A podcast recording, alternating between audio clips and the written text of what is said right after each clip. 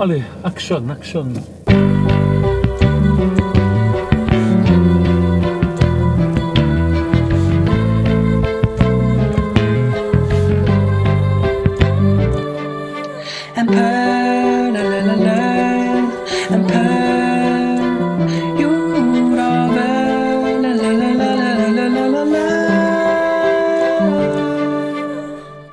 2017 i augusti i avsnitt 9 så, så berättar Olle att det här, det här bryggeriet, Fantom, i Brasserie Fantom i Belgien, är ett- ett av de mest genuina belgiska farmhouse-ställena. Det skapade ju en viss mystik. en syrlighet, en funkighet. Det här. Så det är liksom två riktningar medan den ena kanske dog ut lite grann. Har den dött? Det finns ingen sån, den typen av bakterie Alltså i... idag? Nej, alltså i, ja, i Belgien skulle jag vilja säga att det enda som är riktigt gör det som är Saison då det är ju eh, Brasserie Fantom. Brasserie Fantom? Ja, Ja. en väldigt eh, specie, speciell gubbe. Ja men det är ju lite galet faktiskt att vi gjorde det här men eh, vi funderar ju på att göra något öl när ölpölen eh, fyller fem år som det gör i år. Och naturligt hade det väl varit att göra hos Olle och sådär. Ja och då hade vi mycket diskussion. Ja men då får inte Olle bestämma så mycket. Då måste vi bestämma mycket. Vi, vi, hur ska vi få det här att bli en balans i det här? Det var väldigt... Eh, ja men Erika måste brygga det då. Ja men så måste det gå till. Det, Ja. det var vad, vad vi kom fram till. Ja och sen så satt jag en kväll och, och drack Fantom och skrev till Danny Prignon som driver Fantom som jag gör ibland när jag dricker Fantom. Alltså här måste vi backa. Ja. Hur länge, hur många år har du hållit på med det här, den här la, olaten att skriva, mässa till Nej, honom? men jag, jag, jag var ju där första gången eh, med Ölfrämjandet 2001. Jessica Heidrich var med faktiskt på den resan. Ja. S- men på den tiden fanns ju inte sociala medier. Så det var först eh, senare men kanske tio år har jag gjort det. Jag hittade häromdagen så här när jag, jag hade tagit med mig en flaska Fantom ner när jag var i, i Turkiet på så här solresa och hade en Fantom på stranden då. Ja. Och så taggade jag Danny Prignon i den. Så, och så har jag gjort ibland. Och så har jag taggat honom när jag åkt skidor och haft den ute i snön och så att det här är bra efter skiöl och sådär. Och han är ju så glad, han blir bara glad liksom. Jag gillar idén på att du åker världen runt alltid med dig flaskor med saison för att Ja. Men jag, jag har ju inte känt honom på det sättet. Jag har bara skrivit till honom. Och, och den här kvällen då för några månader sedan så så skrev jag till honom och så bara, bara Tourettes frågade. jag berättade om, om vad vi höll på med med den här podden och så frågade jag om vi skulle kunna komma och brygga ett öl med honom. Eh, why not? svarade han. och då skrev jag till Olle, tänkte så här, nu kanske jag gjorde något dumt. Så jag skrev till Olle så här. Jag skrev till, jag skrev till Dan och Olle tyckte det var jätteroligt. Och, jag tyckte det. Jag, jag räknade inte med att det skulle bli någonting utav det. Jag inte tänkte, jag heller. det var så här, ja ja, det var ju ett roligt svar Ja. men Alltså det, det måste ju handla väldigt mycket om timing. Att du ställde frågan i precis rätt tid när det fanns en lucka. Och det verkar ju ha funnits en oerhörd lucka i hans bryggschema. Så, Ja. så att det fanns en möjlighet att dra igång någonting. Åh, oh, nu kan det en ny öl bli gjord här. Ja men verkligen. Och hans bryggeri han brygger ju primärt nästan bara för export och nästan bara för USA. Ja. Och där, där har det ju liksom, hans export har ju förs- försvunnit i princip och eh, den importören hade gick ju i konkurs också. Mm. Så att, Okej, och den har försvunnit på grund av coronasituationen. eh, Dels corona men också att hans importör gick i konkurs ju. ja precis. Det har ju, kan ju ha en viss inverkan. Ja, det var ju en stor importör i USA, Shelton Brothers. De Ja. Har ju stått för mycket av att ta dit mycket europeisk öl framförallt. Var väldigt tidiga med det i USA. Och, och det var väl Shelton Brothers som gjorde Fantoms lite så här eh, mytomspunnet och ikoniskt då på 90-talet.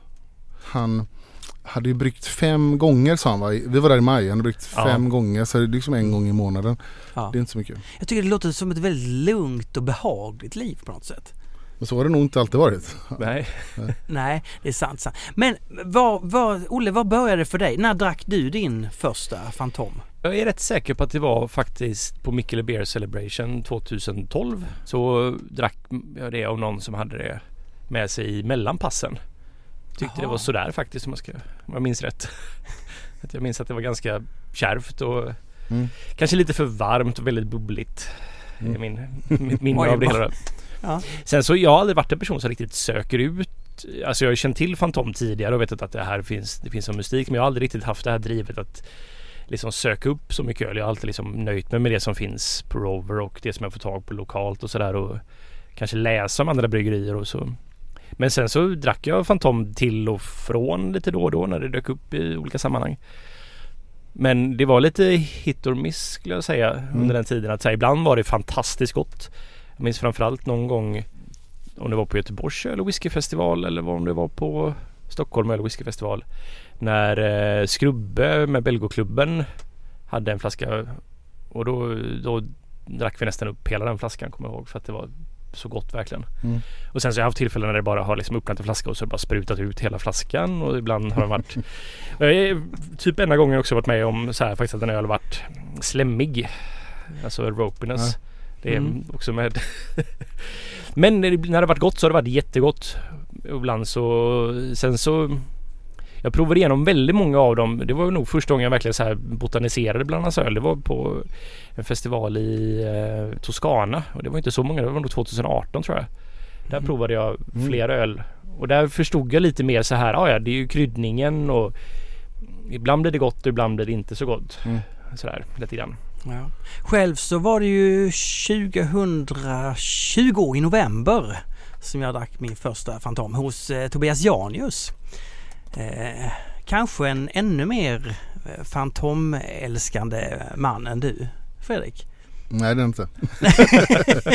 Han är saxonälskare i och för sig. Men och när var det när du åkte ner dit som du kom i kontakt? Var det första gången du drack det då? Eller hade du druckit det tidigare? När Nej det var första gången. Vi, den här öl Belgienresan då 2001 som Ölfrämjandet arrangerade. eh, Så då hade jag kontakt med en kille från belgiska Ölfrämjandet som Objektive Bierproven och han sydde ihop ett program till oss. Mm. Det var en bussresa eh, på fem, fyra eller fem dagar. Och eh, så han sydde ihop ett program på ställen vi skulle besöka och ett av de ställena var Fantom. Hört talas eh, om det. Och blev helt fascinerad över stället och, och smakerna. Och Jessica Heiders var ju med på den här resan också. Och jag minns att eh, ja, hon pratade så mycket om hur, hur kan det smaka så här? Och vi spekulerade, är det smultron i eller? Det blev massa sådana här diskussioner. Det- För det är ju en, faktiskt en smak när, som jag alltid reagerat på att det luktar smultron Ja, om ja, hans saison. Ja. Alltså den, hans standard. verkligen. Ja, det är en väldigt Det en- speciell Mm. doft liksom. Och, och sen så åkte vi runt där så var vi nere i, i Rochefort på, ja, drack öl där och besökte några grottor. Och då ser vi den här fantombilen swisha förbi. Det här minnet har jag glömt av. Jessica skrev det här i Ölpölen-gruppen. Eh, Den här bilen som vi såg när vi var uppe nu som var helt eh, kaputt. Mm. Ja, Den körde han ju runt i då. ja. Ehm, och eh, när vi satt och åt frukost där och bara visste att vi måste ju tillbaka till att dricka hans öl. Ehm, och så vi åkte till en, eh, i, i byn där så var det någon ma- matmässa eller någonting där han stod och serverade. Så vi fick prova den igen då. Vi, så vi blev lite förälskade i ölet så här, tidigt där. Gav han som person ett starkt intryck då? Ja, det gjorde han ju. Han, han var ju väldigt speciell redan. På vilket sätt var Då. han det? Nej, han kändes ju som en, han är ju som en så här konstnär. Han känns som en urtypen av en mm, så här fransk naturvinsbonde nästan. Den bilden man har av det. Mm. Mm. Yvig, eh, Ja. gestikulerar, eh, alltid sjal. ja men så här, ja, eh, skön person liksom. Det var första gången och sen så har jag besökt ytterligare en gång när jag var nere på ölresa i Belgien. Och sen har Ja. jag försökt köpa det eh, när jag har beställt det från Belgien för att kunna köpa det, hålla det, ha det här hemma. Då. Så att, eh, men jag, jag tycker i och för sig att ja det har varit lite upp och ner. Men lite så här lite dålig timing har det varit för Sverige just för att hans öl fanns ju i den här Belgolådan som ganska många prenumererar på. Mm. Och just den gången när det fanns i Belgolådan Fantom, första gången det fanns typ i Sverige tillgängligt på det sättet. Det var då det blev så här ropiness i det, att det blev som en gelé. Vil- vilket år var det? Det är inte så länge sedan ändå. Fem, sex år sedan. Ja men något sånt. Det är så Ja, pass ja. nyligen. Ja. Något sånt. Och då blev det blev ju lite, och där det, många har ju bildat sin uppfattning på det. Jag tycker ju inte att hans öl har varit så jäkla ojämna men däremot så är hans öl eh, verkligen så här ganska extrema många av dem i sin kryddning. Så antingen gillar man det eller så gillar man inte det liksom. Och jag tror det kan vara så här. Det kanske inte det varit några defekter. För det har någon gång varit att det var en flaska verkligen. Den, den Ja, hela flaskan lämnade. Ja, eller hela ölen lämnade flaskan när man öppnade den. Och det här med ropiness då. Men det, och det var nog från den belgolådan skulle jag gissa faktiskt Ja. också. Men ehm, Det kan ju vara att man inte så här att vissa av kryddningarna har inte riktigt gått hem i min... Men så kan det vara. Och så kan jag ju fortfarande tycka att det är med vissa av Ja, och sen, sen, sen så, vi var ju där och upplevde miljön. Man, när man är där då förstår man verkligen, jag tänkte mer snarare hur kan det vara så bra som det är i den här miljön? Eller hur? Man förstår ju lite att det är verkligen lite crazy liksom. När, när grundades egentligen Fantom? Eh, 88, det, det, det var en våg under 80-talet då de här ny, man säga det, nya belgiska bryggerierna kom. Belgien är ju ett väldigt traditionellt öland och ja, ni vet allt med klosterbryggerierna, trappistbryggerierna. Eh, som många har funnits länge, länge. Men på 80-talet så kom en våg av ganska innovativa bryggerier. Eh, The Dolly Brewers, Mm. eh, Fantom, Achouf kom också på 80-talet. Startade Ranke någon gång då också? Deranke kom lite senare. Okej. Jag tror Deranke kom på 90-talet någon gång. Ja. Lite senare på 90-talet. Jag vet inte exakt årtal. Eh, så 88. Eh, så att eh, och han var, det var en, en del i den så säga, nya belgiska vågen av bryggerier som också bröt lite grann mot tidigare normer av väldigt så här, ja ni vet, belgiskt ganska söt, alkoholstark, mörk, mörka kvadruplar och så här. Mot att man experimenterade väldigt mycket. Mm. Ja, det är ju lite fascinerande för det är ju ett traditionsbundet land men samtidigt väldigt lätt att ha influenser på det sättet. Ja men verkligen. Och, så att det är lite samma anda som det Dolly Brewer skulle jag säga. De är också kända för att vara rätt så här, det är lite svårt. Det är, en, det är svårt att ta på det Dolly Brewers men det är någon form av kultur där som är Mm. där, där konst möter öl, Mm. möter hantverk, möter galenskap liksom. Och det fick vi också reda på när vi var där nere.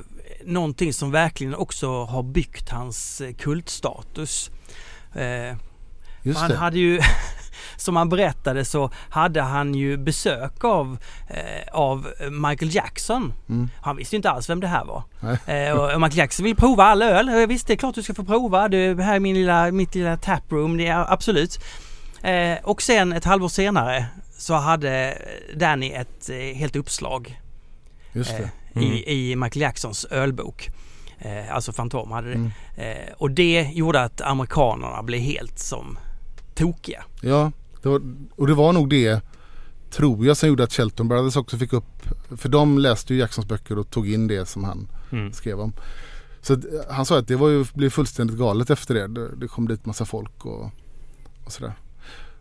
Och, och så här, ganska så stora ölpersonligheter har ju åkt dit genom åren och bryggt öl och, och besöker honom. Han berättar ju om, eh, om, om flera, någon som kommer dit varje år med sin familj. Det är ju den, han som, nu glömde hans namn, han som var bryggare på Rodenbach och som startade, var med och startade Ja, New Belgium var det New också. Belgium ja. i USA. Eh, Peter Bookart. Just det. Precis, så kommer dit varje år med sin familj. Och, nej, men så att, och då blev det verkligen en sån destination för, för amerikaner. Och, sådär. Mm.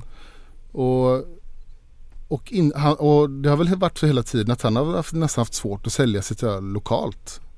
Ja, det fick jag uppfattningen om att det Ja. har ju alltid varit en form av exportprodukt och intresset för ölen där har inte varit speciellt Nej. stor utan det har kanske varit på lite så här små grejer. Men det är ju ingenting som får ett bryggeri att gå runt på det sättet. Nej, precis. Och det, och det är också för, förklaringen till att flera eh, namnkunniga amerikanska bryggerier har bryggt med, med, med Danny. Alltså att det har ju varit intresse för honom för han den amerikanska marknaden är ju hans. Mm. Och amerikanerna å sin andra sida har höjt upp det här bryggeriet något enormt. Så de Mm. tycker det är väldigt spännande. Mm. Eh, så, för jag tycker det är ändå, jag menar eh, Hill Farmstedt, eh, Jester King och Ölpölen tycker jag ändå är en trio som Det är en naturlig trio. Och jag kan ju tänka mig också så här när man haft det ganska enkelt på det sättet att om man har haft ett stort behov utomlands och kunnat exportera.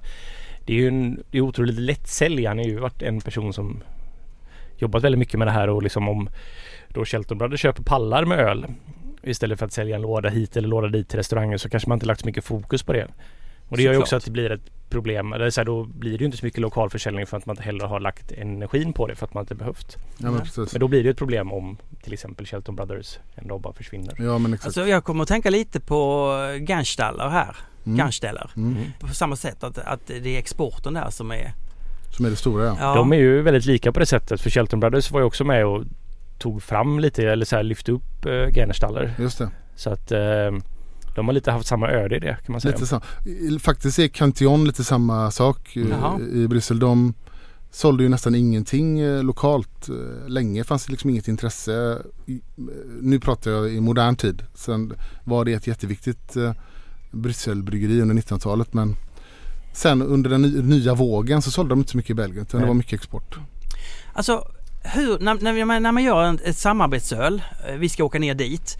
Hur tänker man då om receptet? Vi vet ju det här nu här. Han kör ju på sitt sätt. Hur tänkte du Olle? Hur du, vi skulle kunna få in liksom någonting från Alltså, vårt håll? Jag har ju ingen aning, eller jag hade ingen aning rätt sagt. Jag har fortfarande ingen aning skulle jag säga. Efter att ha varit där. Hur det är han egentligen gör sin öl så att den blir som den blir. Ja. Jag lite mer idéer om hur det går till nu men det är ändå så här att det finns ju någonting som är lite mystiskt och magiskt med Fantom och det, är en del med gästen och jag skulle tänka mig att det har en, en del med utrustningen och så här och säkert kryddningen också så här. Det är många komponenter som liksom gör att det blir en väldigt unik produkt. Och det enda jag tänkte var som att så här, men det enda vi kan göra är ju att liksom låta han få stå för hur den ska... Jag vill inte komma in och peta i någon form av bryggprocess där alls Nej. utan och tekniker och sådana saker. Det får ju allt utan enda... Det blev- det var ju väldigt enkelt. Jag föreslog att vi skulle använda svensk malt. Det Ja. var ungefär det. Ja, Det, och det, Eh. det blev ju också en upplevelse att vi gjorde det. Ja, så vi köpte ju... Det var ju... det blev väldigt struligt det här.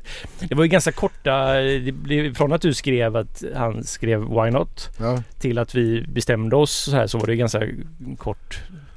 ja. Och, Och så var det en dålig dag. Det var da- dagen efter en helgdag. ja, precis. Ja och dessutom var det så att vi fick ju max vara i Belgien 48 timmar om vårt coronatest fortfarande skulle kunna göra att vi skulle kunna ta oss ut, ut ur landet. Då sa du så här Fredrik, ja men de kommer nog inte att vi, hålla oss kvar utan vi ska nog kunna stanna längre om det skulle vara så. För de vill väl att vi åker hem till Sverige då.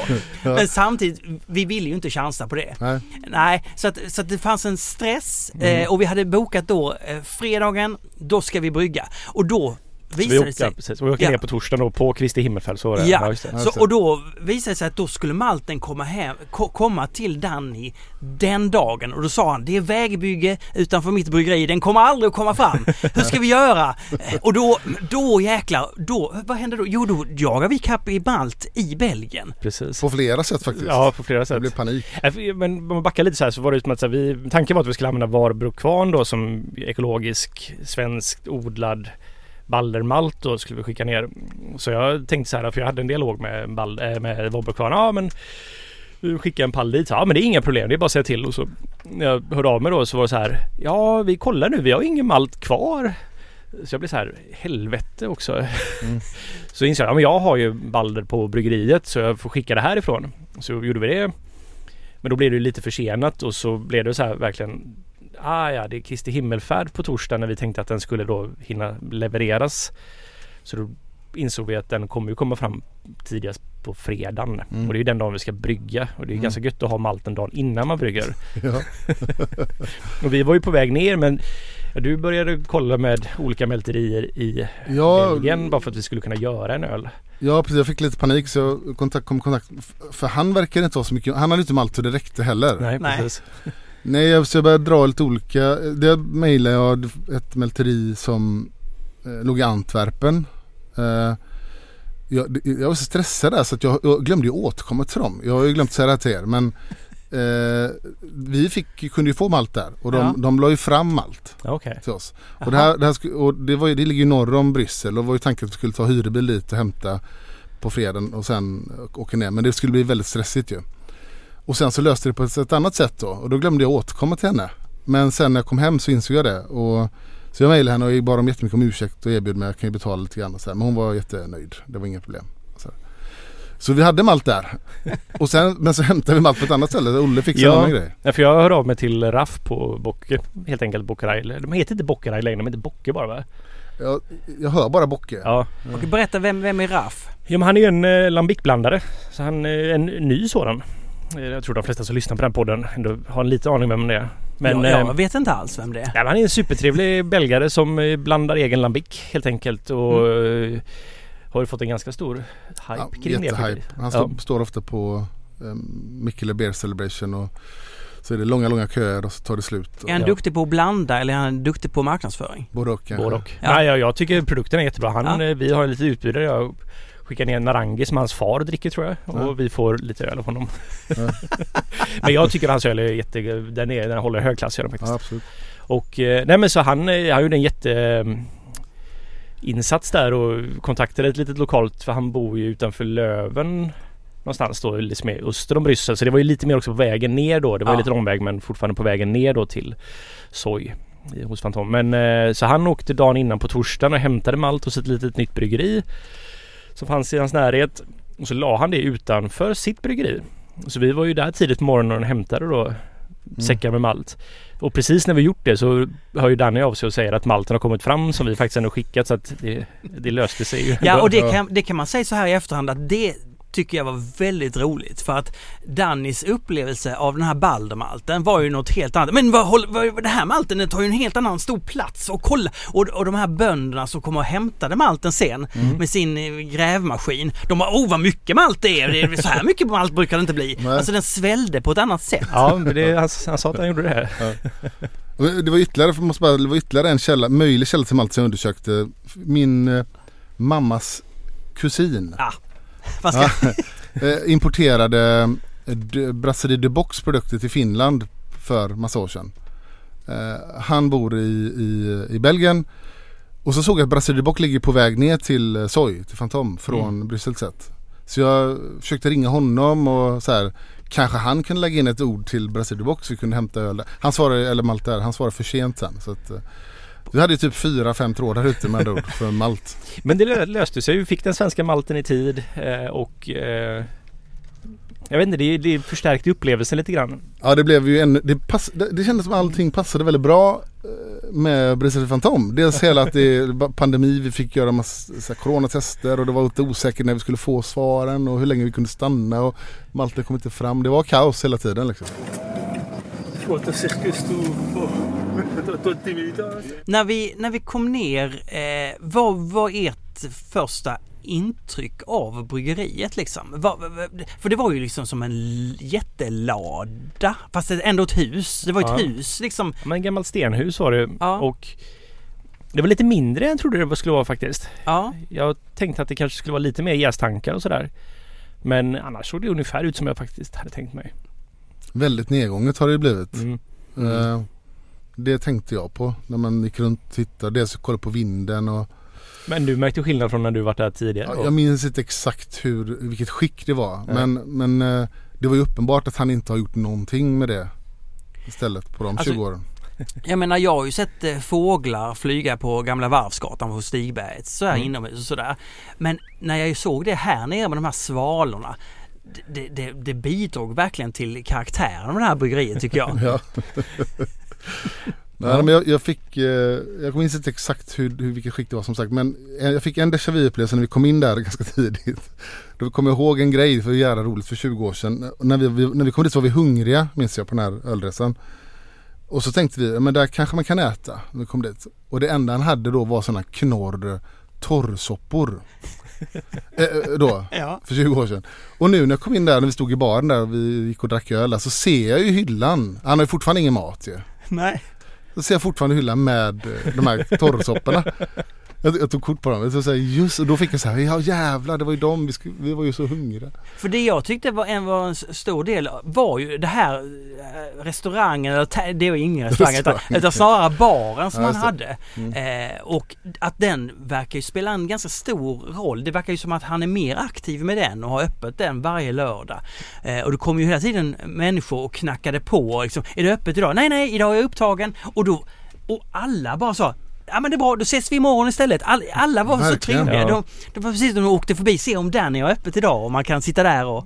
Alltså tänkte man på mer att, jag vet inte, när la märke till det på baksidan så hade han ju gjutit en platta precis som att han skulle byggt ut va? Ja Pratade precis, han, han, han snackade om det. Jag hängde aldrig, det var ju inte, alltså, han är inte superbra på engelska där nu. det? Nej. Så att, eh, men det var ju väl en tanke på expansion. Han hade ju personer som jobbade hos honom för några år sedan Ja. då. Precis. Som, eh, Så de, men de planerna verkar lite nedlagda då. ja. Alltså ni gick ju och smuttade på hans Fantom för han hade ju tappkranen och han sa vill ni ha lite och sen så gick ni tillbaka och tog lite sådär. Smuttade? det gjorde vi inte. Att Jag försöker få Vi drack. Ni drack, ni fyllde era... Men vad, hur kändes det att få, få vara där på bryggeriet, gå och hämta hans öl från, från kran liksom? Ja, det var en, ett stort privilegium på det Ja. sättet. Och det var... Jag tycker aldrig druckit att en... eh, Alltså det var ju hans... Den Ja, Fantomsäsongen. classic. Ja, precis. Och det var ju... Aldrig upplevt att det smakade så bra faktiskt. Nej, Som jag gjorde. Det var... Det var bra. Ja, det var bra. ja de var jättebra. Den var grym. Eh, och, och det kan man liksom bara lite tillägg som är lite, som, för när man pratar om hans öl, det är ju som Olle sa, det är ju hans säsong, den klassikvarianten.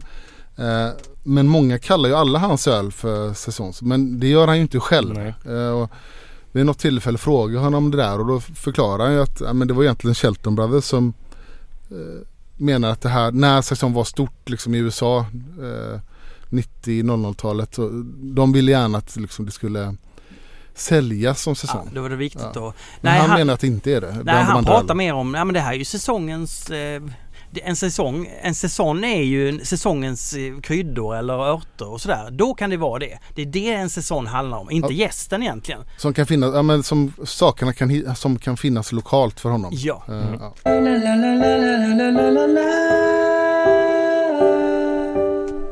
Alltså, hur gick då bryggningen till? Han hade alltså mältat, eh, krossat malten va? Mm.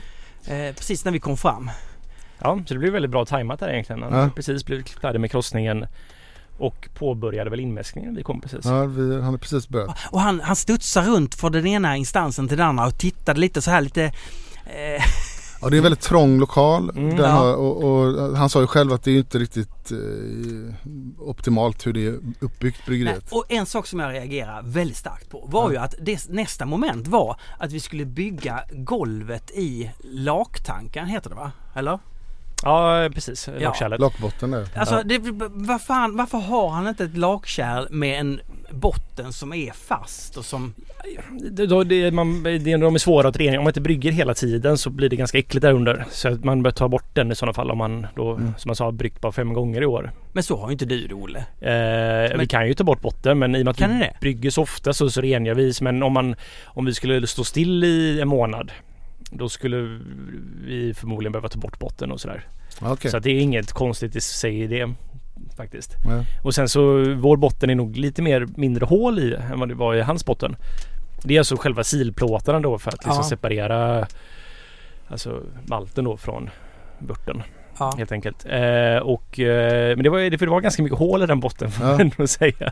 Och Så han att- tjostade mycket. Det känns som att det, det kändes som att det, nu saknas det skivor här liksom. Ja, Eller? ja men det, alla var där. Ja, alla var där. ut, ja. Ja. Det var ett litet, det är ett pussel. De är, det är inte helt lätt att sätta ihop de här grejerna. Mm. Men det var ju ett ganska, alltså förutom det så, mm, alltså mäskkärlet och kokkärlet var ändå ganska modernt faktiskt sånt och ganska bra skulle jag säga. Mm. Så att eh, det var liksom, han, det var ju som att det, han har ju liksom tagit tre olika delar. Det var en varmvattentank som var en gasuppvärmd stålbehållare bara liksom. Och sen så hade han ett kombinerat mäsk och kokkärl och, och ett separat lakkärl. Mm. Och det var ju liksom tre olika delar från tre olika bryggverk säkert från början som Ja, precis. lappat ihop på ett så här. Men själva mäsk och kokkärlet var ändå ganska modernt skulle jag säga. Mm. Och eh, Nej och det var ju väldigt Alltså Ja det, det, Som bryggare så har man väldigt mycket idéer om så här att man vill göra allting perfekt och sådana saker. Man fick släppa lite på det Ja, när man var där. det var roligt att se Olle. Det kändes som Olle hade så lite ångest över att det, han tog ju inga värden under hela dagen i princip. Nej. Han kollade, in- det känns som att han kollade någonting. Det var väldigt mycket känsla. Mm. Han har ju hållit på länge. Jo, Varför ska han. han behöva kolla? Ja, nej precis. Det, jag, jag förstår honom så Du sätt. sa ju också när vi var där nere Olle att ja, vi mäter ju hela tiden och i 99% av fallen så är det ju som vi vill att det ska vara. Precis. Mm. Och, men det var bara att ta en säsong och slappna av liksom Ja. och följa med i själva Och detsamma var ju lite med inför det när vi bollade recept som vi pratade om lite tidigare. Men att då bad han ju oss att eh, ta, med, ta med kryddor Ja. från Sverige. Ja, Vilket vi gjorde då. Mm. ja just det. Och det blev ju en väldigt intressant process för, för vi tog ju det på högsta allvar.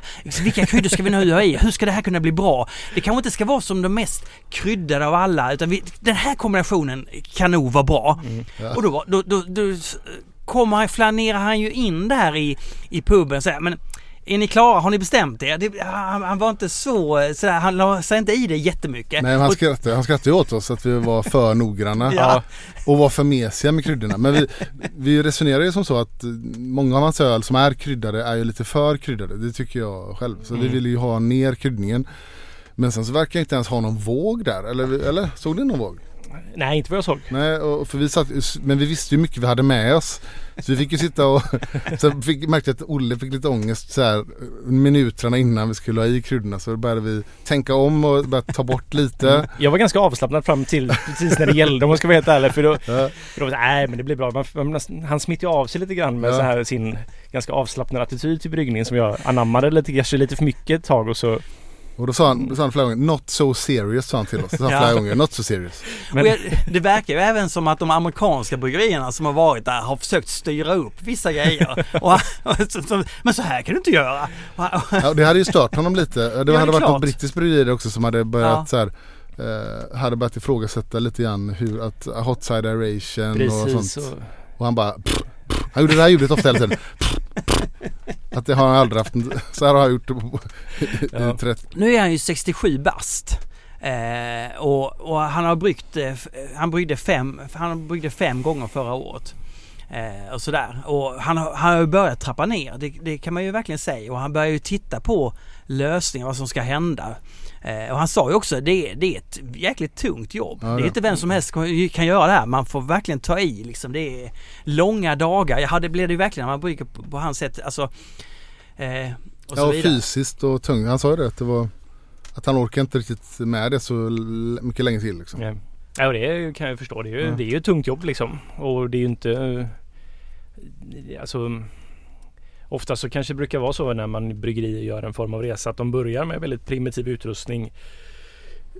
De som ar- arbetar där är lite yngre och med tiden så gör man det mer och mer automatiserat och uppstyrt och sådär medan han har ju hela tiden bevarat Ja. det här liksom att det är ganska primitivt hur han brygger och då blir det ju mer fysiskt arbete helt enkelt. Ja, det är klart. Ja.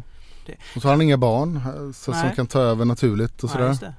Så det, det tyckte jag var lite sådär det, det, blev lite sorgligt tyckte jag för han förklarade att nej, han har inga barn Han eh, kommer inte orka driva det här för evigt liksom.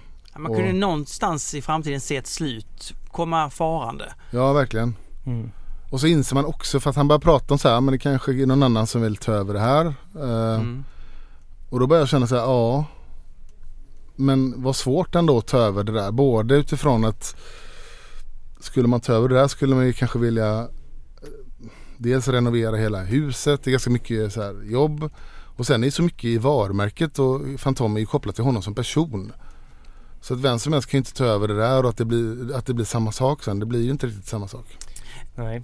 En, en intressant sak med honom är ju, det är ju hela det här, eh, hela hans konstnärliga eh, sida. Eh, och det, det manifesterar ju sig på, på olika sätt. Bland annat att han verkar ju inte dricka sin egen öl överhuvudtaget.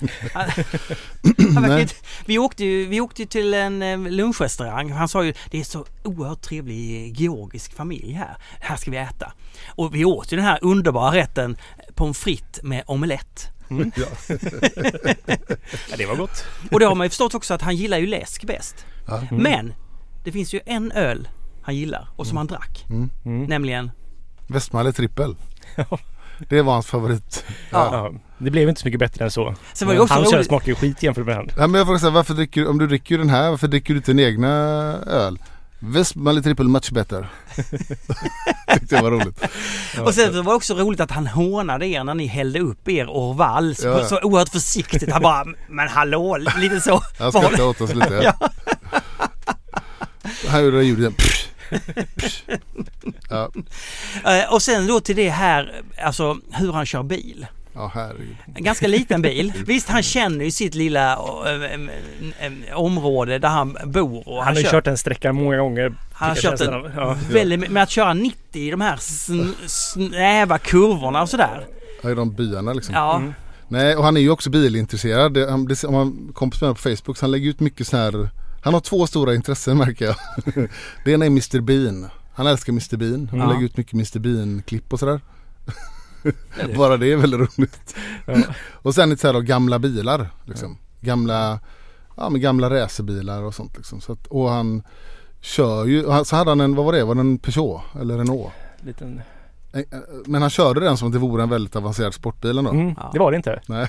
Det var också imponerande när han visade sina andra antika bilar mer eller mindre. Mm. Som var ju verkligen renoveringsobjekt. Eh, Man såg ju ändå han lyste upp och sen så frågade jag honom Ja men eh, ska du inte ta tag i det här nu? Om du brygger lite mindre så kan du göra dem. Jo, jo, jo, men vilken ska jag börja med? Och, ja, men du kan väl jobba lite, lite på alla samtidigt. Nej, nej, det kommer inte gå. Hur ska det här? Ja, Där, var där jag blev lite sorgsen för då såg jag den här bilen. Eh, Ja. Som jag såg för 20 år tidigare. Som bara var ett vrak. Och så han kommer ju aldrig ta tag i de här bilarna kändes det som eller? Man vet aldrig. Nej Men- men jag, hoppa, det, jag hoppas ju men det känns Ja. som att fan Lite att han har gett upp lite sådana grejer. Mm.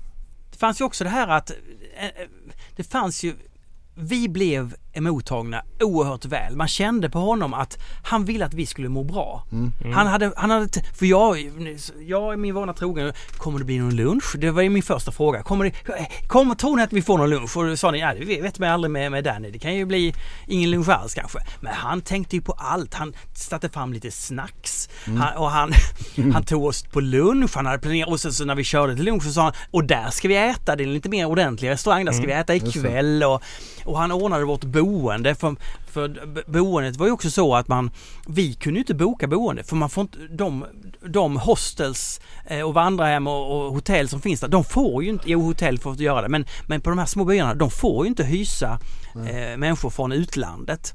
Eh, så då kunde Danny fixa in oss där. Så att samtidigt som han har hela den här konstnärliga egna eh, attityden så var han ju också så oerhört mån om att vi Ja, mådde bra. Mm. Var snäll.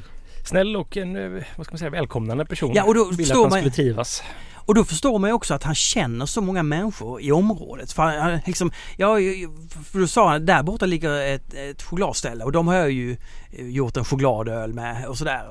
Och jag var ju supersugen på att åka och, och tjacka lite belgisk Mm. choklad när vi ändå var där. Och, Mm. och så, så han verkar ju känna hela området Ja, väldigt väl. Och, och så kommer ju också den här eh, lokala reportern. Just det. Plötsligt så, så kommer det in en snubbe som är supertrevlig och som visar sig vara en lokal reporter som Danny har sett till att eh, bjuda dit. Ja, just det. Får ja. göra ett litet reportage. Det, alltså, man får också känslan av att Danny är ute mycket på Facebook. Han är mycket om sig och kring sig. Han Absolut. gillar, han är ju väldigt aktiv. Mm. Eh, han är ju inte dålig på sociala medier och på att ändå marknadsföra sig. Han har väl insett det. Ja, och sen är han ju rätt rolig på sociala medier för att han, eh, han har ju mycket amerikanska fans och Alex Kidd i USA, den inflytelserik ölsatiriker. Ja. Han eh, startade ju, det var tror att det är han som startade den här gruppen som är Phantom Serious Knowers. Så det är lite rolig kultur i den här gruppen för att det, det blir lite bisarra inlägg och Det är han en lägger... ganska passande atmosfär för det för att det är ju seriöst och inte seriöst på samma gång. Precis. det. Ja och den här reportern gjorde ju då en intervju på franska med Danny och sen så eh, pratade han med dig Fredrik. Ja, Eh, mer också men mycket ja. mer och så Och pratade med oss om vad vi, vad vi gjorde där och vad tankarna var. Eh, och det resulterar ju sen då i den artikeln som mm. spred sig. Han pratade med Eric Clapton med dig. Gjorde han inte det? Han berättade med Eric Clapton, kommer du ihåg det? Jo, var jag, ty- var jag lite tyst då eller? Ja, det var tyst. han älskar Eric Clapton, den var största musikern i världen. Du var tyst då ja. Sen på kvällen så drog vi och eh, åt middag Mm. på ett ganska lokalt ställe, eller det var också ett lokalt ställe Ja. såklart. Eh, och det stället verkar han ju känna väldigt väl. För det var det enda stället som hade hans öl. Ja det var det. Just det, och han har ju tryckt upp några tröjor också till dem. Ja, just det. Ja.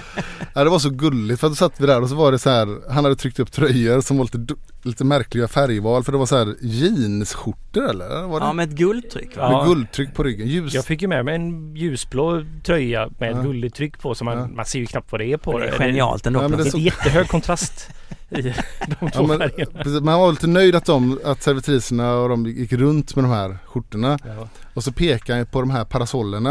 och så sa han, jag hade velat... eh, Och då var, då, då var de sponsrade från var det Lindemann? Jag tror det var Lindemans Ja. Och, och då sa han, det var så gulligt, och så här, jag hade tänkt att jag skulle fixa para, fantomparasoller till dem men det var väldigt dyrt. Mm. Och han har haft ett svårt år och sådär. Ja, det var fint. Låter så seriöst, låter så seriöst. Det var det. Och det som var fint efter middagen, då sa du Olle, för du såg en, en, en liten bäck eller en liten, eh, ja, Mm. Det var ett rin- rinnande vatten där ja. rinnande vatten. Du sa jag, jag vill gå lite, kan vi gå lite? Och då sa Dan, ja men vi går en liten runda. Då gick vi en liten runda och då berättade han ju, ja men här som barn sprang jag omkring här på det här fältet. Och Om fiske, han hade ju fiskat i ja, ja, ja. med Så det var, det var ju, vi fick liksom komma ganska nära honom på det sättet att vi, Ja, verkligen. ja.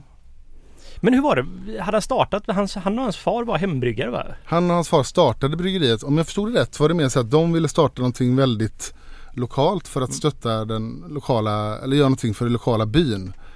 Och då hade de pratat om, då verkar det som att de hade pratat om allt möjligt. Ska vi göra, starta göra ost eller? Så tror jag att hans far hade sagt, nej men vi kan starta ett bryggeri. och eh, så på den vägen var det. Och det var, jag tror att det var då de började hembrygga och sen startade de Mhm. bryggeri. Nej för det verkar väldigt viktigt med honom, liksom med familjen och Ja. det runt och när vi var i den här festivalen i Toscana så hade han ju med sin syster tror jag det var. Jag fick jag Ja. frågade honom, jag, jag är inte helt säker på svaret men jag fattade som att det var hans syster med barn, någon som hade varit med. Ja det låter rimligt. Och att de var som, som en familj som åkte på den här festivalen och Ja, umgicks. så han växte upp på den orten. Han verkar inte gilla att resa så mycket heller. Eh, förstod man. Nej, Han, han hade varit i, han hade varit i Sverige en gång på Malmö Brewings eh, just det. ölfestival de hade. Men eh, det suckade han över hur långt, han hade inte fattat hur långt det var till Men han Malmö. gillade Toscana gjorde han. Ja det är han. ja, ja och sen Det tyckte han han, ja Torsk, han var ju väldigt Italien-frälst. Mm. Det, det Ja. förstod man ju. Men, men han tyckte ju var- det var bisarrt med Malmö. Folk som stod i rader. Man gick runt hörn på ett korrekt sätt. Alltså det var så sjukt stelt. Så det. Ja, han sa det på ett fint sätt. Ja. Eh, sen så hade han ju också lärt sig att koka potatis va? och pasta. Och pasta ja. Så att han, han, kände, han var ju oerhört stolt när han berättade detta. Jag har lärt mig att laga mat. Under pandemin ju. Ja, Ja. det har gett honom tid till Så att att, lära ja, sig. ställena har ju varit stängda liksom. Ja, Så han har ju alltid gått ut och ätit. Nej men han tyckte det var väldigt trevligt att han så här hade sina vänner som kom på middagar och Ja. att de ändå kunnat umgås och sådär. För nu kunde han bjuda på pasta då liksom. Ja. och det jag nämnde om det här att eh, det kom ju en bonde med sin grävmaskin eh, eller grävlastare och där vi bara skyfflade upp malten Mm. i den här skopan. Eh, jäklar vad stark den här bonden var och inte minst hans son. Hans son. Ja, och jag har aldrig sett någon se så belgisk ut som dem, eller? det, det var det mest belgiska utseendet jag har Ja, sett. det var belgier. De var väldigt eh, blonda och ganska smala och starka. Så in i hel- och du och vi, vi bytte om lite och skyfflade malt där. Jag, man blev trött och så här. Och den här tanige pojken bara körde som en robot liksom. Ja, ja, ja, ja, ja. Det var roligt att se er arbeta där faktiskt. Jag sket ju för det här är ju någonting som jag ändå gör ganska ofta. Så jag tänkte att det är ändå lite så här. Ja men det var roligt. Och det här är ju mer exotiskt för er Ja, än det är för mig så att det fick ni ta hand om. men det var ju också fint av, av Danny att han har det här samarbetet. Han vet att bönderna vill ju ha det här till, Mm. till sina kor eller vilka, vem som grisar eller som käkar det här. Ja. Det var ändå fint så här. Svensk mältad malt får komma ner och bli grisfoder.